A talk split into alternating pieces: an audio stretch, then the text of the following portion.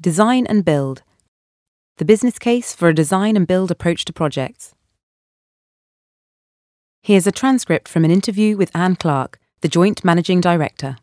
Well, at Claremont, we have amassed quite a bit more than the requisite amount of time on design and build projects, and so we think we are pretty well qualified to know not only how they can deliver exceptional results, but also something about the fundamental strengths and weaknesses of this approach. We also know that while it isn't always the ideal route, it could be used far more frequently. This is surprising because research, experience, and intuition all tell us that in most cases, the simplest systems achieve the best, fastest, and least expensive results, and that the success of any project will often be measured in inverse proportion to the number of people involved, the number of decisions these people have to make, and the number of times they have to communicate with each other. This is the underlying principle behind design and build, often the best, fastest, and least expensive method of developing and implementing an office design project, yet also one of the least understood, especially with regard to its ability to deliver exceptional design. This white paper is aimed both at those who want to find out more about design and build, and at those who may have preconceptions. It is an idea based on the most fundamental of principles that by keeping things as uncomplicated as possible, it can deliver the best value, best design, and the best response to a brief in the quickest time and at the lowest cost. Simple, really. What is design and build? Design and build often offers the simplest way to develop and construct a new workplace because it is based on an arrangement in which you partner with one firm to design, manage, and deliver the project rather than one in which you have to manage several relationships. Complex projects, in which you have to manage several relationships, can deliver great results, but they invariably rely on strong lines of communication and responsibility in the relationships between a base of vendors and suppliers. Whereas design and build offers you one point of contact. In the best cases, design and build also allows elements of the project to be developed concurrently rather than consecutively, as they would be with a diverse base of suppliers. In the majority of cases, this reduces the time taken to complete a project. The success of design and build as a concept is easy to measure.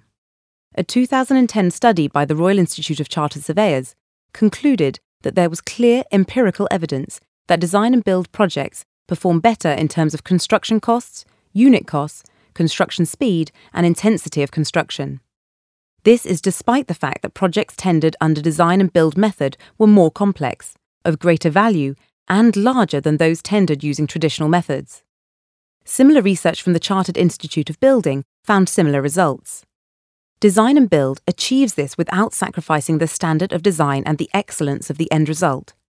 Little wonder that nearly a third of all new construction is now accounted for by Design and Build. As with all such principles, there is some variation within the Design and Build model that may influence your choice of how to proceed. At its most straightforward, Design and Build is based on an integrated contract, with your partner developing, designing, and constructing the building based on a brief. This may be based on a simple, minimal statement, or may have been developed in detail by an external consultant. Novated design and build contracts are closer to traditional models, in that the client's in house team develops the design which is then passed to a contractor who takes responsibility for design from that point and constructs the building. What are the advantages? So, can we be sure that design and build is so much better than other methods? Well, the simple answer is that we can't in every case. Each project is different, and the right methods must always be applied depending on the objectives and circumstances of a particular client. What we do know is that when design and build is right for a specific project, it can provide substantial, quantifiable, and irrefutable benefits, not least of which is a great place to work. Rather than having a series of designers and contractors completing their part of a project before handing it over for the next stage, the design and build contractor can successfully manage tasks to run in parallel to help the project stick to a critical path. Instead of a team of runners passing a baton to each other in relay, nearly everybody can be running at the same time. That is where the time savings come in over traditional methods. The research by RICS into the speed of design and build projects is unequivocal the construction speed of an average design and build project is some 46% quicker than an alternative procurement method. Cost. Again, According to the 2010 RICS research, design and build projects are typically around 15% cheaper than projects using traditional methods. In large part, this can be attributed to the greater use of in house resource from the contractor, shorter project times, and simpler contractual arrangements. The other good news is that this saving is not significantly influenced by any details specified in the brief, so you can be fairly sure that what you get will be exactly what you're expecting at the lowest possible cost. And the other good news is that it typically won't go over budget. Around 76% of design and build projects based on a minimal design statement are completed to budget or below. End results. Speaking more subjectively, in the majority of cases, design and build will deliver better results than traditional methods, notably in terms of cost and speed to complete. But it also offers exceptional designs and end results when you work with the right partner. Of course, there is no guarantee that any procurement process will provide you with a better design than any other, so the outcome of any project is entirely down to the skill and experience of the people working on it. This is what makes a project come alive and this should be the most important factor for you when deciding the company with whom you want to work. What is the process? Whether you use design and build or a more traditional approach to your project will ultimately depend on your own objectives and your own understanding of the best method to deliver them. This goes right back to how you would like to develop the brief and how much risk you want to take on with a project.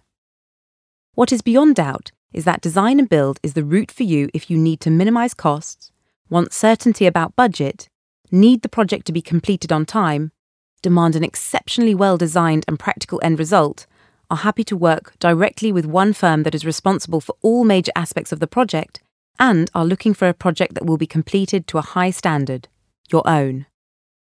Before choosing a partner, you should look beyond their business model and ask pragmatic questions. Look closely at certain key factors about how they work including the skill and experience of the designers working on the job, your own budget and expectations, and finally, the ability of firms to implement the design to the right standard. Not only can design and build offer outstanding end results, you are also less likely to face divided opinions and a backlash from people who don't like the sort of workplace that has been designed as much to look interesting in a portfolio as it is to meet your own needs. Another important point in favour of design and build is the contractor's ability to better integrate the complex demands placed on modern workplaces, especially legislative, health and safety, technological, and environmental concerns. The solution delivered by the contractor should be practical as well as elegant. One significant thing to bear in mind is that around a fifth of all projects, regardless of how they are developed, will have major defects of some sort. The way that design and build projects are set up means that in the majority of cases, the costs to put problems right are absorbed by the contractor, whereas problems associated with traditional projects are more frequently left to clients to resolve. Finally, if problems do arise, using a design and build contractor as a single point of contact means there is usually significantly less scope for contractors to get involved in blaming each other for any defects and overruns that may have occurred. To put it at its most simple, you'll only have one backside to kick. Getting too involved with what happens outside your direct relationship with your design and build partner is a diversion. The quality of a design is not an intrinsic benefit of any system.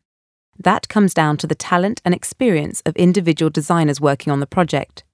A design and build firm is at least as able to employ these skilled individuals as an architectural practice, probably more so. Working with the right design and build partner means that you will achieve exceptional results you are also far less likely to divide opinion about the merits of your workplace and can sleep at night knowing the people you're working with are focused exclusively on your own objectives to ensure that the project is completed on time, to budget, and to the right standard. In the majority of cases, it's simply a better way of completing a project. About Claremont. The workspaces we occupy influence how we work and who we are. Using our expertise alongside inspirational design, we help organisations to move beyond the limits of their space, improving how people work individually and collaboratively to enhance the performance of their business. Founded in 1977, we are one of the UK's largest and longest established interior design and fit out businesses. With offices in Warrington, Bristol, and London, we deliver environments that really work for businesses across the UK. At Claremont, we provide comprehensive office design and fit out services. We work with you from initial consultation right through to delivery, handover, and ongoing support to shape workspaces that meet the needs of your organisation and its people. We think beyond the physical space, creating environments that allow people to work where and how they want through innovative design and workspace technology. Our holistic approach begins by understanding what your organisation and your staff need from their work environment.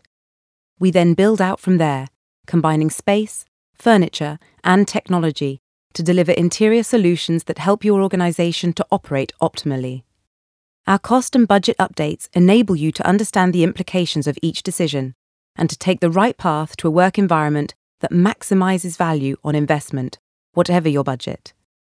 Our office interior design and fit out capabilities cover the entire process from initial conception to completion and handover. Our consultancy services will help you to define your needs and set the scope of your project, including workspace consultancy, building appraisals, space planning, interior design, and technology consultancy. Our contracting services cover all scenarios, from Cat A and Cat B fit out to design and build, refurbishment, move management, furniture and technology procurement and integration. All of this is supported by our rigorous project and cost management methodology and our ongoing post occupancy support, which ensures the spaces we create continue to deliver value for your organisation over the long term. We have built an enviable client list, including Nokia, Shoosmiths, McDonald's, John West, Auto Trader, Bruntwood, Plymouth City Council, Handelsbanken, TNT, University of Huddersfield, O2, Blake Envelopes, TalkTalk, and the Professional Association of Driving Instructors, amongst others, and have a clutch of awards to our name too. If you are interested in the possibilities that have been highlighted in this podcast, then please contact one of our specialists on 0800 262 880 or email us at hello at claremontgi.com for additional information. Or alternatively, if you would like to receive the full white paper version of this podcast, then please visit www.claremontgi.com.